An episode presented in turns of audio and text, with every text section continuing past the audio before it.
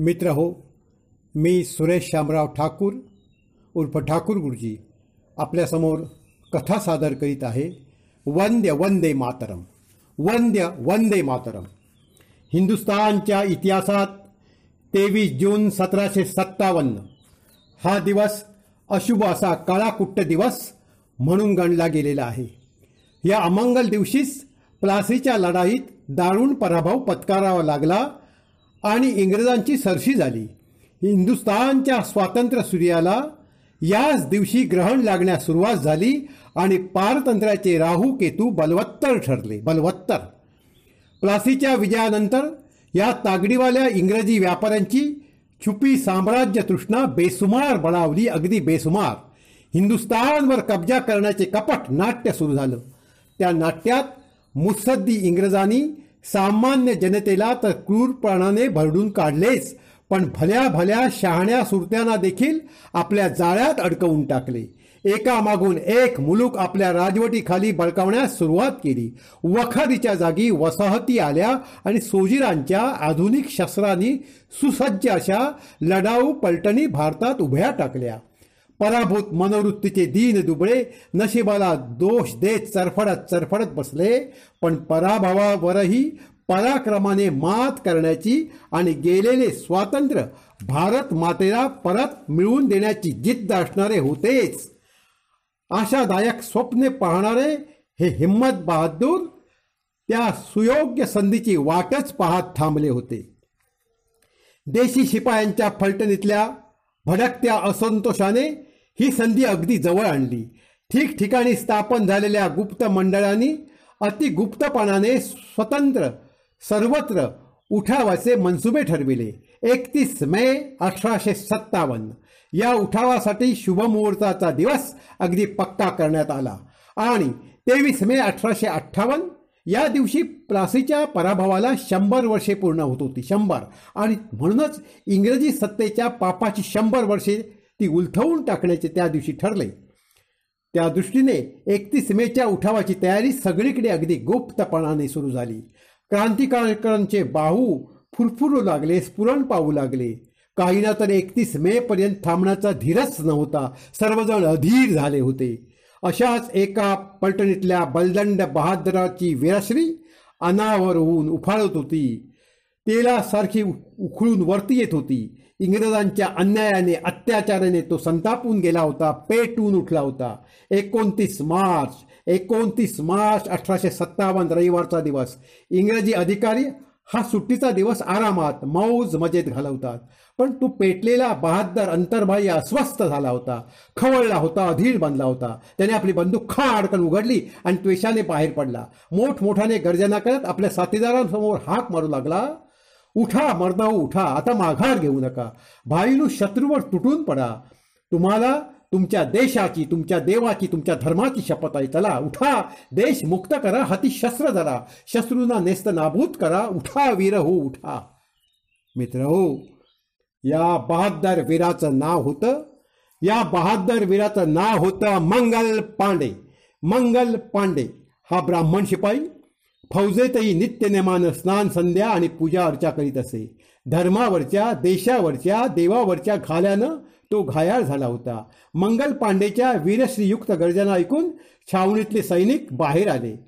मंगलचा रुद्रावतार पाहून थक्क झाले. गर्जना करत जातानाच मंगलला एक बिगुलवाला दिसला बिगुलवाला.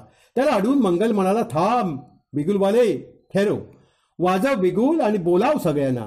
पुढे जाता जाता मंगलला दिसला मंगलला दिसला मेजर ह्युसान. मेजर ह्युसान मंगल त्याच्या रोखाने धावला. ह्युसनने त्याला पकडण्याचा हुकूम सोडला पण एकही शिपाई पुढे आला नाही. युसन गोंधळून गेला जसं काय होतंय? तेवढ्यात तेवढ्या सू सू करत मंगलच्या बंदुकीची पहिली गोळी आली आणि ह्युसनला धुळीत लोळून गेली. भारत माता की जाय भारत माता की जाय सर्वत्र ललकारी उठली. जमलेल्या शिपायांनी आनंद आनंदाने आरोळ्या ठोकल्या. सारा गोंधळ ऐकून लेफ्टनंट बॉ घोड्यावर बसून तेथे आला. मंगलने त्याच्यावर गोळी झाडली पण नेम चुकला हाय. गोळी घोड्याच्या पोटात घुसली आणि बॉ घोड्यासकट धुळीत कोसळला. ती संधी साधून मंगल पुन्हा बंदूक ठासू लागला. तेवढ्याच बॉ लगबगीने उठला. पिस्तूल रोखून उभा राहिला पण मंगल डगमगला नाही. बहादराने चपळाईने मेहनतली तलवार उपसली. बॉने गोळी झाडली पण मोठ्या शिपा शितापीनं मंगलने ती चुकवली. मग तलवारीचा एकच असा घणाघाती घाव एकच घाव मंगलने घातला की बॉ जागच्या जागी दोन तुकडे. पुन्हा आवाज दुमदुमला क्रांती चिरायू हो क्रांती चिरायू हो. बॉ पडलेला पाहताच कॅप्टन हडसन तलवार उपसून आला. हडसन आणि मंगल पांडे यांचे द्वंद्व युद्ध सुरू झाले. तलवारीचे द्वंद्व युद्ध. तलवारीचे खणखणाट घुमू लागले. सभोवतालचे शिपाई शाबास शाबास पांडे शाबास शाबास मंगल पांडे भले बहादर अशा गर्जना करून टाळ्या पिटून मंगलला उत्तेजन देऊ लागले. मंगल शर्थीने लढत होता. हडसनच्या अंगावर अनेक जखमा झाल्या होत्या. तो रक्ताने माखला होता. आता थोड्याच वेळात हडसन कोसळणार. एवढ्यात काय झालं? ग्रेनेडियर पलटणीतील एक शिपाई शेख पट्टू पुढे आला आणि त्यांनी मंगलचा हात पाठीमागच्या बाजूने घट्ट आवळून धरला. त्यातून सुटण्यासाठी मंगलने पट्टूवरही वार केला पण त्या झटापटीत हडसन पळून गेला.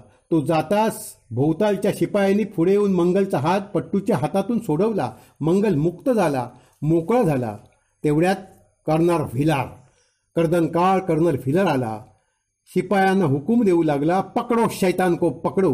पण शिपायांनी उलट जबाब दिला नाही नाही हो शैतान नाही आहे. हो भारत मातोय का शुपत आहे भारत माता की जाय. व्हिलर आज व्हीलर मनात चरकला खाली मान घालून निघून गेला. आणि तो जनरल हिसेकडे गेला. जनरल हिसे याला सगळी हकीकत सांगितली. जनरल हिसे काही युरोपियन अधिकाऱ्यांसह निघाला. मोठी पलटण होती ती. त्यावेळी गोऱ्यांच्या लाल भडक रक्ताने माकलेले हात उंचावून मंगल शिपायांना म्हणत होता मर्दानू आता मागे राहू नका उठा शत्रूचा नाश करा. जनरल हिसे कोरे अधिकारी आणि ती पलटण.